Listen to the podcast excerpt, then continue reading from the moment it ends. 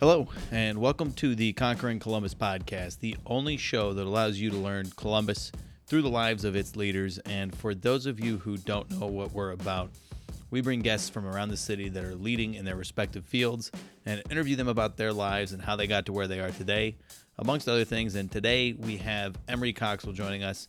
And Emery is a professor at Ohio State, along with the founder and CEO of Data Anchor.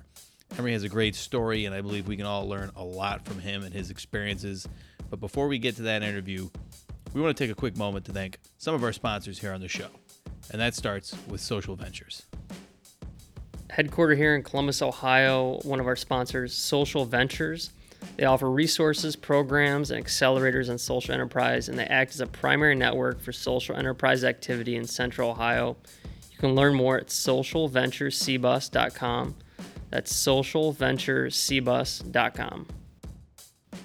And our next sponsor is FMX. FMX is a computerized maintenance management system that helps organizations accelerate their operational success. And FMX enables you to streamline processes, increase asset productivity, and turn actionable insights into meaningful results. If you'd like to learn more, check them out at their website, gofmx.com. That's G O F M X.com. Another one of our sponsors is Path Robotics. Path Robotics is a robotics based artificial intelligence company with a focus on the manufacturing sector. The company's mission is to make robotics simple and possible for companies of all sizes across their entire value chain. So, present day, the company has developed the world's first and only fully autonomous welding robot. No humans, you pay as you go, and all you need to know is how to press the go button. You can learn more at path-robotics.com. That's P-A-T-H robotics.com. All right, Conquerors, that's all we got for today. Let's jump into the interview.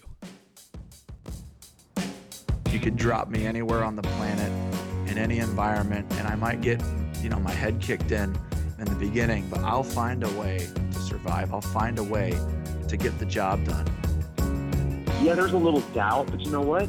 Once again, I think of that guy in my ear. I think about stepping up to the stage. I think about the challenge. Like, I've lost sometimes, but I've won more than I've lost. And so, like, I bet on me any day.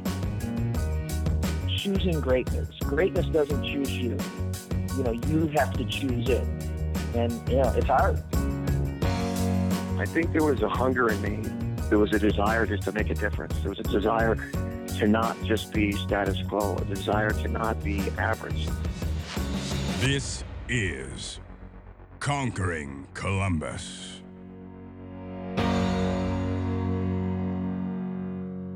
Hey there, Conquerors, and welcome to another episode of the Conquering Columbus podcast. Today on the show, we've got Mr. Emery Koksal, and Emery is the founder and CEO of Data Anchor, a data security startup that helps companies keep their secure data safe, even when sharing it with team members and other remote teams. Emery is also a professor at The Ohio State University and earned his PhD in electrical engineering and computer science from MIT. We're really excited to have Emery on today to hear his story and learn more about Data Anchor. Welcome to Conquering Columbus, Emery. Thank you very much. I love that emphasis on the Ohio State University. The Ohio State, that's right. Well, we're both Buckeyes here, so you know we always got to add the the. But uh, so one of the first places we like to start, Emery, is just talk a little bit about life leading up to today. So. Sure know how you came to be a professor at Ohio State, founding of Data Anchor. We'll get to Data Anchor, but we wanted to see any highlights along the way from childhood all the way up through college, getting your PhD, wherever you feel stands out. Sure, sure. Uh, I was born in uh, Ankara. Uh, it's the capital of Turkey. So uh, to describe Ankara, I will uh, give an anecdote here. So I got married there. My wife is also a professor at Ohio State, so we met in the US and we got married uh, back in Turkey. And we had a guest, um, you know, from the US. And, uh, you know, they came a little early and they spent some time in the city in Ankara. And, uh, you know, the next day he came to me and he said, Oh, I love this city. It's just like my hometown. I said, Okay, I was expecting, hey, is it like New York, DC, you know, Chicago? So, w- w- what's your hometown? He said, Cleveland. So, uh, I'm from the Cleveland of uh, Turkey, and uh, you know it's not super interesting, but you know it has not some nice colleges there. Uh, I went to college there as well uh, in uh, electrical engineering. And then, uh, you know, right after I completed college, uh, uh, got my degree and got an offer for a an assistantship and admission from MIT, again in my field, ECS, electrical engineer and computer science. And I came to the U.S. this is way back in 1996, so I'm revealing my age as well. So uh, uh, it was very inspiring. I uh, that was the great time to do research in the field that I'm doing research. It's uh, networking, wireless communication, cybersecurity. I mean, it was the internet boom times. Uh, you know, I worked there. I was at the Lincoln Labs. Uh, my advisor at the time, he took some time off of MIT he uh, built a company. Uh, he was the CTO. It was right in my wheelhouse. I, I, was working on some problems on optical networking. I said, okay, should I join or no? Should I stay for PhD? I said, yeah, let me stay. And sure yet, uh, you know, the company became wildly successful. You know, the stock price, you know, more than quadrupled overnight when they did an IPO and everybody got rich. Yeah, I mean, I said, okay, that's okay. I'll do it by myself at some point later. And, uh, you know, when I got my PhD and graduated, it was the worst time uh, to do uh, an entrepreneurship or uh, an endeavor like that. Uh, it was the, you know, the technology bust times, you know, 2003. So I said, okay, I'll stay in academia for a while. I was a researcher in Switzerland for two years, and then I came to OSU as a faculty member you know, loved it. Really nice place, great colleagues there. I always had the passion of building technologies, and uh, you know, I licensed out a few technologies to a few local uh, startups as well as some larger companies in Silicon Valley. And at some point, when I was working with my current co-founder, we came up with the idea for Data Anchor it was fantastic. I mean, so uh, it, it, was more fancy at the time. We were uh, solving a very difficult problem. I loved it. I said, I'm not going to license this out. This out. I'm going to do it. I'm going to build it myself. And uh, you know, uh, we uh, teamed up with him. Uh, he's currently my co-founder, and he's the CTO. He's handling the developmental side of things, where I'm the CEO right now we um, won an award. We built a prototype. You know, it was fancy. I can tell you more about it, but you know, I don't want to bore the listeners uh, with the details of the technology at this point. But we uh, won an award in a top conference, raised some uh, state funding, some uh, minimal amount, uh, and then we took it from there. So, throughout that process, you know, I guess taking a step back, you know, how did you meet your co-founder? When, why did you come to OSU in the first place? When did, why did I or he came? So why did you choose to come to OSU to be a professor? Okay. When you were working in Switzerland. All right, sure. So uh, first off, it's a uh, it's an amazing place. So it's it's a great place to do research. Uh, it's a top research institution. Obviously, that's the number one reason.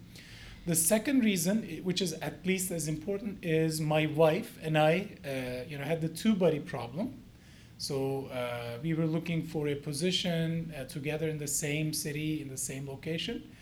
We got an offer together, and OSU was very helpful in accommodating both of us. Both of us. So um, uh, we chose OSU, and um, we are here now.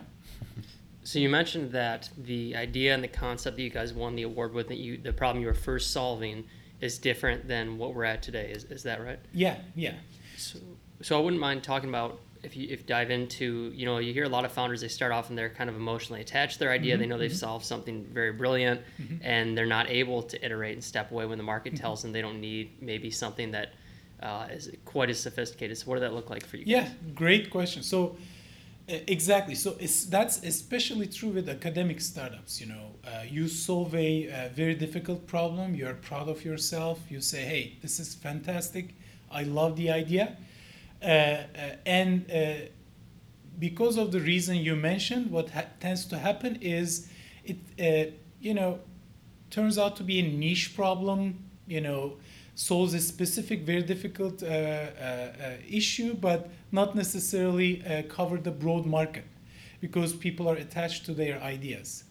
So uh, originally we were using like sound waves to control data, which is very fancy, kind of new idea. Uh, we had a very cool demo. Everybody was amazed. But then, you know, we received questions from people. You have to talk to people, right? You have to talk to people in the industry. You have to talk to investors. You shouldn't be closed. I mean, if you uh, close yourself to your shell and never share the details because people may steal, it won't work. So we started talking, and people, uh, you know, brought up some issues. Uh, say, how, how are you going to manage all these devices in an enterprise setting? You know, how are you going to do this in uh, this particular market, and so on and so forth. So we uh, kind of pivoted. I mean, we moved to uh, something more marketable. The idea of uh, controlling data was still new, but we didn't remain attached to the how right? Uh, so we kind of moved away from that and made it uh, more easily integrable, easily deployable. The other important question was uh, ease of integrity. By uh, nature, people are lazy. So if you present a solution which is difficult to manage, difficult to integrate, it's not necessarily going to remain on top of their priority list unless it's a very specific problem. For instance, say DoD, Department of Defense, solving a something which doesn't exist for the uh, soldiers deployed in the field. Yeah, they will adopt it, but otherwise, it's not going to be broadly adopted. So you have to uh, move and you have to be flexible. So what feedback did they give you? Can you can you talk about it at a high level? Like, I mean, you can even go into the weeds because I think our sure. listeners wouldn't mind that. I'm, I'm curious to hear what kind of feedback you're getting from the investors in the market and how that pivot went in detail. Sure. So, data anchor is about controlling data, right? So, at the high level, what we do is, you know, in the existing paradigm, all these organizations they have massive amounts of data, right? So they have very sensitive data. Uh, they are very careful about who to share it with. They uh, refrain from sharing it, and they're even anxious when their employees and partners are consuming that data, right? Because you lose control. I give up data by nature, digital data is replicable and shareable and universally consumable. So it's difficult to control the data once I give it up, okay? So in the existing paradigm, access means ownership. If I give up access, it equates ownership. I can take it back, right? And Data Anchor basically solves this problem. We give a mechanism and we empower organizations to be able to share data, be able to uh, give the right to consume the data without giving up the ownership of the data. So at any given point in time, you can take it back. So my employees, hey, take this data, take this uh, p- these patient records if you're healthcare, take these financial records if you're uh, in a financial institution, a bank. Uh, but at any given point in time, you know, just because you're consuming it doesn't mean you can replicate it or you can have ownership of it. We can at any given point in time pull it back. So that's that's our power. One of the things that's also uh, unique about data anchors, we can associate contexts, what we call context. What it means is that, hey, this data can only be consumed in this building. This data doesn't go out of this geography, right? This data uh, can only be uh, accessible to these people within the organization. So there's this notion of context. What we have done is uh, we have made that context sound waves, which means you have a specific seed that's played over sound waves. You put a speaker somewhere, we play that seed, and whenever your device gets that seed from the microphone attached, it would be uh, uh, giving you the right to decrypt the data, right? Anytime you take it away from those sound waves, no, uh, it is back mm. to hmm. ciphertext. So uh, we are in a conference room right now. You can even narrow down the context as big as this conference room, right? So I can say that, hey, board, this room, uh, consume data, take it out, uh, it's revoked. It turns into ciphertext. Come back in, again, plain text. So this was a fancy demo. Mm-hmm. People loved the demo. We got the award. okay, uh, because it's such a fancy thing. But I mean, we keep, kept receiving questions like, "Hey, uh, who's going to manage those speakers? You know, who's going to, uh, uh, if you deploy in an enterprise, say 500 of them, you can assume uh, on a on an average day, at least one or two of them will be broken. Who's going to manage that? So, and also that notion of very narrow context wasn't necessarily gaining some traction. We said, okay, doesn't have to be sound. I mean, we are, uh, we mastered that. Doesn't have to be. We can make it more broad. We can even make it like doesn't have to be physical. It can be logical, associated to certain rules. But we kept the core value, which is, you know, retaining control of the data even when people consume it, and being able to pull it back anytime you want, or anytime rules are broken. But we uh, made the management and integration part much simpler. So uh, the feedback was uh, uh, useful, and uh, you know it's it's deployable within a, a course of a few hours right now. So uh, we made it more practical, you know. Yeah, but that's still really cool. That now that you've explained it, the concept of having it, you know, being in a room with specific sound levels and and being able to limit access and that. I mean, it's really it is a really cool idea and concept. So, uh, Thanks. But talking about that, so once you've kind of pivoted and you get to the point where you're now, you know, have a product that's deployable, how do you start going about getting customers? Did you have customers in mind early on? What's that process look No, like? No, that's yeah, that's a great question. So uh, first off, uh, you know, th- there are three processes, right? So one of them is this uh, so-called product market fit, which means you have to uh, get sales. The second thing is product development, all right, uh, and uh, you know you have to manage those two together. You cannot have, uh, you know, one say product market fit. Let me solve that question first, and then develop the product, unless your product is not sophisticated. Because I mean, you may get the need, you have an understanding of it, but uh, uh, you know, if you go uh, on building it, it may be very difficult, right? And you don't, you cannot pull it necessarily. So it has to work hand in hand. So there's this uh, area of feasibility, what you can build, and then there's this area of fit, and you have to get understanding of uh, both of them simultaneously.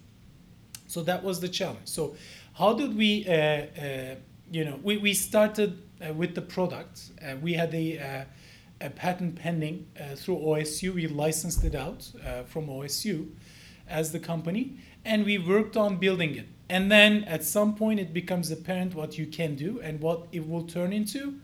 And the fortunate thing for us is that the need for what we are building was fairly broad. It wasn't that you know we had a uh, an unpleasant surprise where we found out that hey we built this but there's no no market for it. We still have a significantly broad market, including uh, healthcare, finance, military, academic, DoD, um, you know R&D. So uh, there's a broad market for data control. You know, first sales. Uh, it- it's difficult to sell because we are not coming from a sales background as the core team. Then I uh, started uh, putting together uh, a uh, stronger product and sales team, expanded in that area, and um, you know uh, we started getting some customers. There is always an interest for what we are doing, but once the product matured up, we started having a, a- significant amount of uh, deployments and uh, POCs, pr- proof of concept deployments. People started testing, people loving the idea, wanting to test it on their own systems. And then a bunch of them turning into actual contracts, paying customers. Again, still because of the broad need, uh, we have customers all over. We have uh, a high tech firm, a ChargePoint, uh, one of our uh, customers using Data Anchor in their systems. We have a uh, multiple healthcare organizations uh, securing all of their patient records with Data Anchor.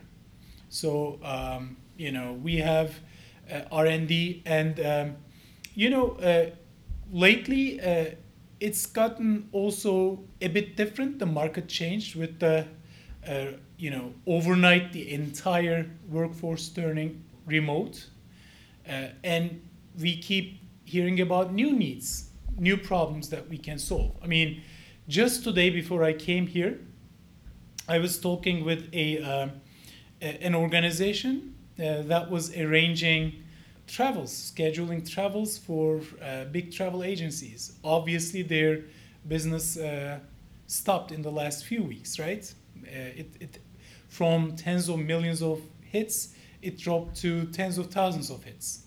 So orders of magnitude reduction in the business. So what they have done is they have turned their business into uh, scheduling COVID 19 tests.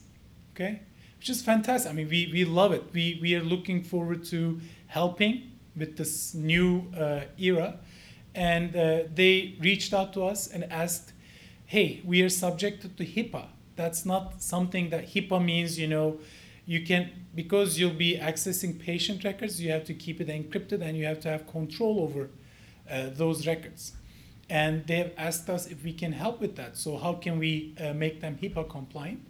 And uh, that's in our wheelhouse. We uh, made sure that their databases are uh, secured in such a way that everything is smooth as before. They can do uh, their test scheduling. We can help people, and they remain HIPAA compliant. So uh, you know it's transformed. The problems are changing, and our market is transforming and we are uh, adopting. Hey there, Conquerors. We want to take a quick moment to talk about one of our sponsors, Studio 301. Kyle and his team have helped us redesign our website, taking the podcast in a new direction that we truly love, and we have some incredible guests here on the show. And Studio 301 has given us a website that reflects the caliber of the people that join us. And the Studio 301 team can help you with everything from brand strategy and redesigns to market research, videography, social media overhauls, and a whole lot more. You can go check them out at studio301.org. That's studio301.org. So when you're doing something so disruptive and you're at such a unique point of the company, I mean, I kind of see there's probably some interesting scenarios. I can't imagine many oppositions aside from maybe you have people who don't believe it works or they're not aware of how serious of a issue it is. So, are you mm-hmm. educating the market as you go? What's some of the oppositions that you're hearing as you're trying to try yeah. to sell? Uh, yeah, great question. So, uh, exactly. So, they yeah, you you explain the uh, gist of the product. They don't believe it, but you can easily overcome it by uh, showing a demo, right? You can demonstrate it in action, which we do and that's the most fun part of our interactions typically the demo parts you know. We, we show it to people and people are typically uh, uh, amazed amazed by hey uh, you know i have never seen anything like this before. That's kind of the typical response that we get. So that part we can uh, uh, overcome. There are other challenges as you have mentioned. For example with security uh, one interesting thing is you know, ignorance is bliss. People don't want to know because if they know they have a problem, they have to address it. So we have seen instances in which we people said, "Hey, okay, I don't want my systems to be changed right now because uh, if you show a vulnerability, they have to do something about it, and they are not. They think they don't have the infrastructure, they don't have the resources to address that problem. That's another thing. You know, the third thing is um, you know, CISOs, okay, uh, you know, their job is to keep organizations secure, right? So when you put, just as an example, when you put CISOs and CEOs together on the same room, uh, CISOs never admit that they have a problem, right? Naturally. So they say, hey, we saw this, this problem is covered. We, we don't have this problem because uh, we address it. So that is the typical response you get. And uh, uh people are naturally conservative about uh, trying new things uh, or accepting that they have a problem. So uh, you have to convince them. And, uh, uh, you know, one of the things you should do is you should convince them that your solution is simple. You don't uh, expend IT resources in managing it, okay? And it's solving a real problem for you Okay? So once you convince them of the tree, it's an easier path towards success. so as you guys are looking to overcome those challenges and you're thinking about the fact that your market is so vast, um, another you know common theme that you hear amongst startups is that such a large market can actually cripple you as opposed Mm-hmm. to, to the small market. So how is have you guys begun to hone in on where you're going to target for the next Mm-hmm. six, 12, 18 months as you scale? Sure, sure. So uh, you see traction. So it, it, is a uh, good problem to have if your market is broad and if you're seeing traction from a uh, you know wide variety of fronts, right? So you, you there are buyers in all the ind- industries across the board. But as you said, you have to remain focused because you have limited resources and uh, you have to consume them carefully. You have to put some focus into that. You know, you can put that focus uh, both on the business side and on the product side, but the main uh, thing that you have to be careful about is on the product side. So the product needs to be focused. You cannot ask your development team to build one product one day and a completely different product the next day. They have to remain focused, uh, yet they have to kind of within the main circle, they should be flexible in moving some of the features uh, around. We have a very uh, solid, uh, super solid development team. You know, we kept, you know, almost the entire team intact for more than uh, 18 months right now.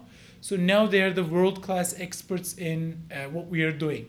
So uh, pivoting and solving slightly slight variations of the same big problem is very easy for us. It takes a few weeks. So that's how we get the focus on the product side. I mean, if somebody asks for a completely different problem, you should say no. Okay. So the perhaps more challenging problem is on the business side, right? So you have to have focus in that as well because if you want to sell to enterprises, they have, you know, their own marketing cycles. They have their own uh, uh, sales process. If you want to sell to uh, small to mid-sized businesses, it's a different story. So you have to have, find your sweet spot and um, you know uh, focus in that front as well. And what we have realized on the business side is we solve people's problems. We don't necessarily say go to a big enterprise and overnight, you know, we ask them to deploy us to the entire workforce. Yet we solve very important problem of them uh, that they thought uh, wasn't solvable the day before. So we talk with specific departments, say CFO's office.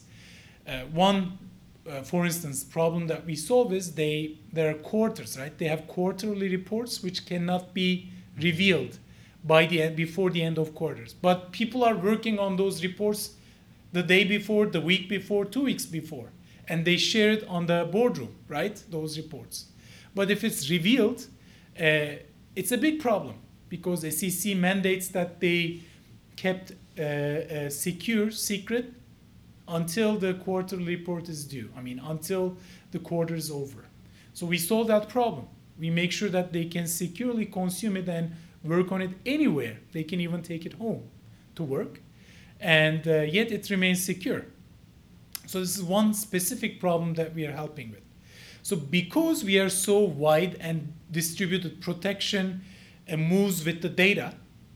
Uh, we naturally help with, for instance, the remote workforce problem. So with us, you don't need to have a secure infrastructure in uh, in your home. So uh, you can be remote, you can be working from anywhere. Security uh, travels with the data, and in this uh, case, it needs to travel to wherever your employees are, and we make that happen. So those are kind of specific problems that we address and solve easily, but you need focus to find those problems rather than try to sell your solution broadly to the entire industry, to the entire internal divisions of a particular enterprise. And as your team scales going into the, you know the next 6, 12, 18 months, what do you see the biggest challenges being? What are the things that you know, the initiatives and the things you're thinking about throughout that process? Obviously, there's this uh, clear short-term problem, right? So uh, we are in a uh, uh, time of uncertainty, right? So it's a natural uh, challenge to overcome.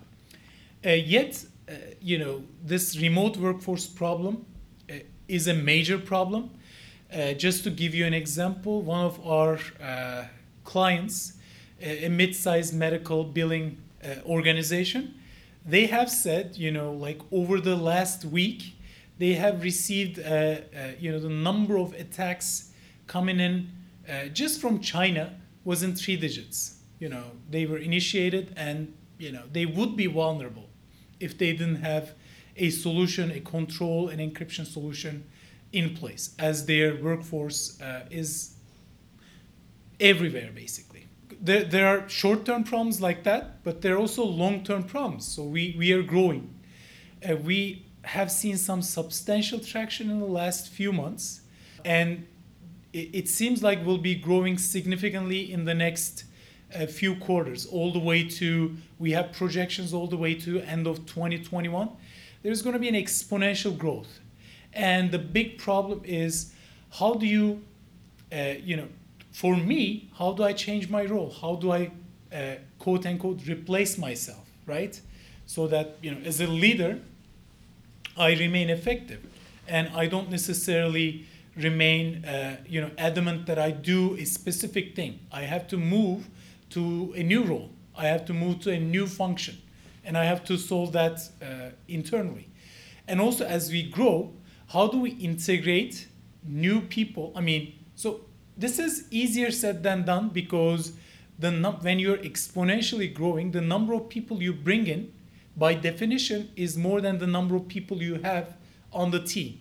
So you think you have a culture, but overnight that culture may change, right? How do you retain that culture that you think is robust? and you have limited resources, right? So, uh, you know, growth and challenges associated with the growth are going to be significant, and uh, you know, we're going to be taking on those in the next, uh, uh, you know, year, year and a half, and uh, you know, the market is transforming, right? I mean, one big example is again, I keep referring to this remote workforce uh, problem, distributed workforce problem the market changes and brings you a brand new problem overnight and it becomes more difficult to adapt as your uh, uh, you know size grows. So you have to uh, address that issue as well. And you know i wish it didn't happen but this remote workforce problem was a had a in terms of business had a positive impact on us. Because now there are all these new, new needs and all these immediate problems that uh, uh, we can solve and we are solving. Uh, but not every problem is necessarily like that, right? So tomorrow, it's this thing uh, disrupted the business of many of the industries. So you have to be ready for that. So we try to keep things chronological a little bit, but one of the things that we skipped over that uh, with some of our guests, I mean, your your story and what you're doing right now and everything is um, there's so much detail and so much going on and so much excitement that you know we don't even have to talk about this up until now. But you left Turkey and you went to MIT, yep. which is a profound accomplishment that most people you know never achieve in their life. Were you set on MIT and, and did they contact you? How did that even happen from you know worlds apart? Oh, it's uh, it's a great question. So um, you know, obviously it was it, it is difficult and it was more difficult back then because uh, think of the time where you have to apply with a, uh, a physical application form. Mm. You have to just send a letter to uh, the graduate schools that you apply. Uh, you know, wait for a couple of weeks for them to send you the forms. You fill them up and send it back, and wait uh, for them to respond to you.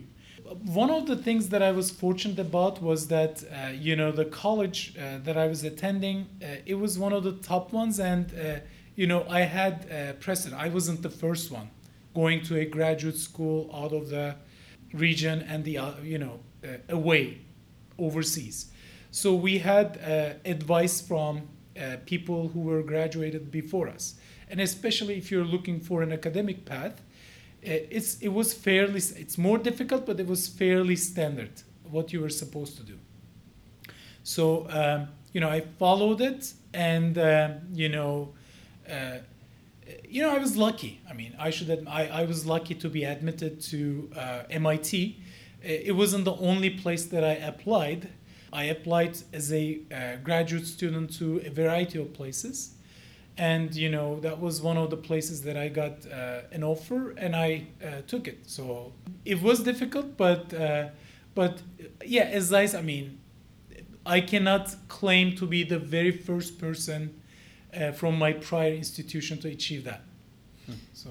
So the, the experience of, of going through uh, your degree and doing research and studies there, being surrounded by other elite individuals who are top of their mm-hmm. field, you know, when the when the um, best of the best come together. What mm-hmm. was that experience like? Was it somewhat humbling to some extent? Oh, absolutely. So it, it was. I mean, that's that's inspiring. I mean, I I cannot think of a more inspiring place. It was uh, amazing, and uh, you know, one of the there are a couple of misconceptions about MIT. So you know, I mean, don't get me wrong. It is difficult. People are super hardworking. Okay, so just to give you an example uh, I was in the office one Christmas and my other office mates were there. We were uh, working hard. People think that it's super, uh, extremely difficult. You know, uh, you're gonna be, uh, uh, you know, grind, and it's it's gonna be it's gonna be super difficult. But, you know, you get the understanding that one of the most rewarding things is that you get to the understanding that if you do something, there's a right way of doing things, there's a right way of understanding things, and almost always that right thing is the simple thing. Okay? So it's not the complicated or the cumbersome way, but if you find the simple way of uh, looking at things, if you find that perspective, uh, that is the right way, and uh, the right way is the simple way. So it doesn't have to be very difficult. So with people surrounded, I mean, if you're surrounded by people with that understanding, it makes things simpler rather than more difficult for you. And you enjoy that, you know, elegance and uh, uh, beauty of, uh, you know, how systems are supposed to work, how, how you should, uh, you know, look at math, for instance. So, but it's important, as you mentioned, to have that level around you uh, and I was fortunate enough to have the, uh, you know, the very uh, smart people, and including my advisor. Um, he, you know, his name was Robert Gallager. He was one of the founders of uh, information theory. He was amazing. I mean, he always, uh, almost always found that right perspective and pushed you to ask the right question until you find that correct, simple perspective. It's very challenging, but yet the end product is simple. It's not necessarily the most complicated thing in the world. That's an interesting perspective because I think the most brilliant people that I've been fortunate to spend time with in my life can can express the most complicated things in the most precise and simple ways. And they tend to see the straight line through the zigzags sure. that, that, we're trying to work sure. through. And I want to ask this question without putting words in your mouth, which is going to be hard to um, express it as. But you mentioned, you know, people working on Christmas, and it's not, mm-hmm. it wasn't quite as hard as what most people might perceive it to be. And I think one thing that I've uh, found in my experiences in life is that the things that were really, really difficult as I was going through, and I was seeing myself work alongside other people that it wasn't as difficult for, and wondering why.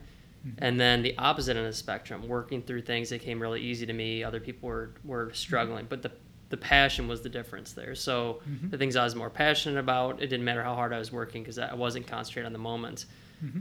Were the people there very passionate? Is that why it doesn't seem as difficult? Do you think? Sure, sure, exactly. So you should do one of the things that you should do. I mean, this is for everybody, is find your strengths. That is the thing about education. I mean, if you don't constantly look for uh, you know what you're good at, what you're strong at. Uh, it's not worth. I mean, you shouldn't look at uh, education as acquiring information. It's about the pursuit to find your strengths, and once you find that, uh, what you're good at, what you're strong at, the passion comes naturally. You get passionate about it, and once you're passionate about it, it's no longer work. It is your passion. It's it's just a hobby. You think of it as hobby and you uh, solve problems when you're taking a shower. Uh, you know, you think about them when you're eating, and you know, they they they are with you. They are part of you. It was higher education, but it doesn't have to be higher education. Even, you know, um, at lower levels, that should be the pursuit. I mean, that's the most important part of training, I, I, I, I think. Because once you figure out what you're strong uh, at, whatever you're doing, you'll make the problem uh, and transform it in a way uh, that you can exploit your strengths. And it's almost always the case that you're going to come up with something original, something people uh, haven't thought about before. And, uh, you know, it leads to something, even if not, the, even though it's not necessarily the solution of the problem that you started with. So it's very important. Yeah. So brilliant people solve problems in the shower, Mike. You're working on solving the problem of taking showers. So we're slowly we're making progress That towards brilliance. We're cutting that. That was rough. that was a rough joke. Um, but on that note, Yeah. I guess probably a good place to pivot towards some of our uh, final questions of the show, Emery. And, and one of them is, hey, you just have any advice for our listeners out there? A lot of them young professionals, 25 to 35, working here in Columbus. Sure, sure. So, um, you know, okay, so one thing that we have is, uh, you know, if we read around like social media, like the press, we come across people who are like wildly successful and, uh, you know, for instance, if you look at the very successful entrepreneurs, they say, "Hey, I skipped college, I skipped my education, and you know, here I am. I uh, pr- uh, pursued, r- ran after my dreams, and I became wildly successful." Right? So uh, that may give the wrong message. Okay, so that may give the message that it's going to work for everybody. Uh, but the important thing is like it's uh, it's there's bias there because there's a nice story there. They're covered, uh, you know, more frequently.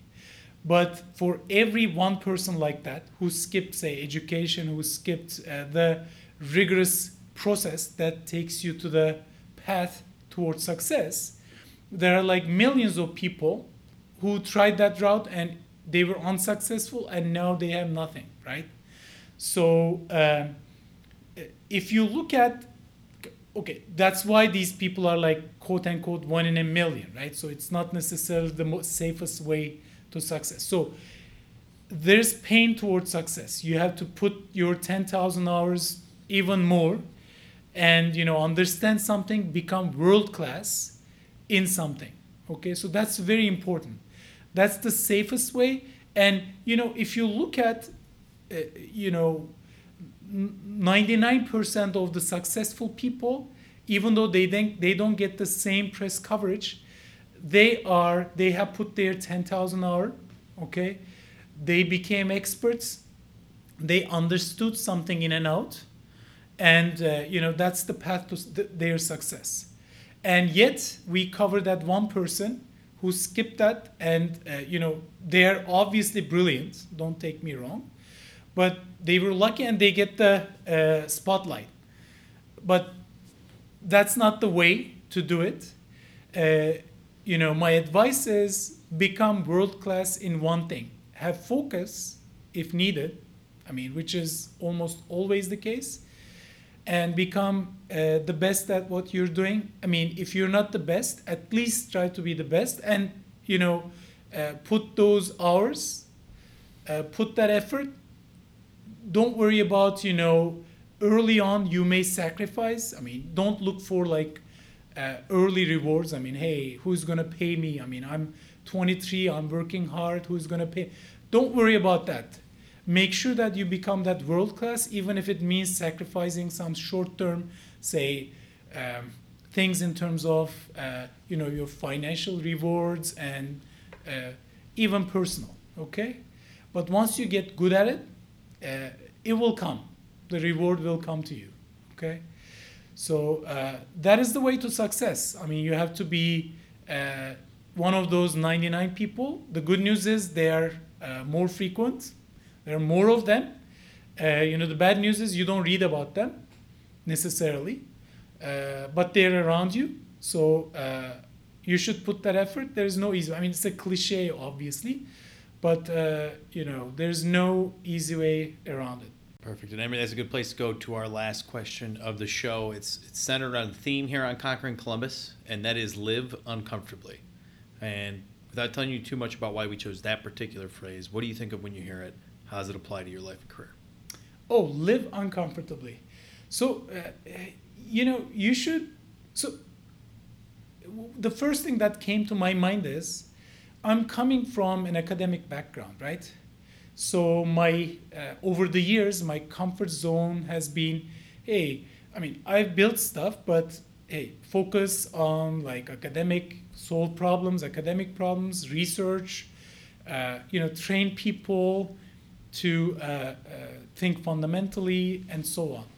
So, uh, building a business took me out of my comfort zone. I had to be uncomfortable. You know, I was doing ma- many of the things that I was doing was uh, uh, early on making me uncomfortable because you know that wasn't something that I put my 10,000 hours on, right? So I mean, I wasn't a good necessarily marketing person because as an example, when you're an academic, you have, your job is to make things preci- precise, right? But marketing is not necessarily about making things precise. So uh, I'm not saying it's about lying, but you have to put some mystery. You have to keep certain things broad. You have to be specific about certain things, but very broad about this uh, other dimension so that people uh, have some mystery around it. I was uncomfortable doing that, right? So uh, selling a product wasn't my thing. I mean, it was easy. I, I wrote, sorry, I wrote a paper. Uh, people read it. It was precise. People understood it. But selling is different. So uh, live uncomfortably means if you have dreams, you have to step away and step outside of your comfort zone every once in a while. Difficult at first, but work hard again toward your 10,000 hours uh, in that uncomfortable zone. Perfect. Well, Emery, thanks so much for taking the time to tell your story here on the show. We really appreciate it. It's my pleasure. Thank you for having me. Perfect. And Conquerors, thanks so much for tuning in. If you want to learn more about Dr. Emery Koksal and his team, check out the links down. Well, might not be links down in the show notes anymore, but uh, check out their website, dataanchor.io. Reach out to us if you want to learn more. Thanks so much. We'll talk to you next week. All right, Conquerors, that's it for the episode today. As usual, thank you so much for tuning in. We appreciate all of your support. Before we let you go, we want to take one last moment to thank all of our incredible sponsors here at Conquering Columbus. Headquartered here in Columbus, Ohio, one of our sponsors, Social Ventures. They offer resources, programs, and accelerators in social enterprise, and they act as a primary network for social enterprise activity in Central Ohio. You can learn more at socialventurescbus.com. That's socialventurescbus.com. And our next sponsor is FMX. FMX is a computerized maintenance management system that helps organizations accelerate their operational success. And FMX enables you to streamline processes, increase asset productivity, and turn actionable insights into meaningful results. If you'd like to learn more, check them out at their website, gofmx.com. That's G O F M X.com. Another one of our sponsors is Path Robotics. Path Robotics is a robotics based artificial intelligence company with a focus on the manufacturing sector. The company's mission is to make robotics simple and possible for companies of all sizes across their entire value chain. So, present day, the company has developed the world's first and only fully autonomous welding robot. No humans, you pay as you go, and all you need to know is how to press the go button. You can learn more at path-robotics.com. That's P-A-T-H-robotics.com. You could drop me anywhere on the planet in any environment and I might get, you know, my head kicked in in the beginning, but I'll find a way to survive. I'll find a way to get the job done. Yeah, there's a little doubt, but you know what? Once again, I think of that guy in my ear. I think about stepping up to the stage. I think about the challenge. Like, I've lost sometimes, but I've won more than I've lost. And so, like, I bet on me any day. Choosing greatness. Greatness doesn't choose you. You know, you have to choose it. And, you know, it's hard. I think there was a hunger in me. There was a desire just to make a difference. There was a desire to not just be status quo, a desire to not be average. This is Conquering Columbus.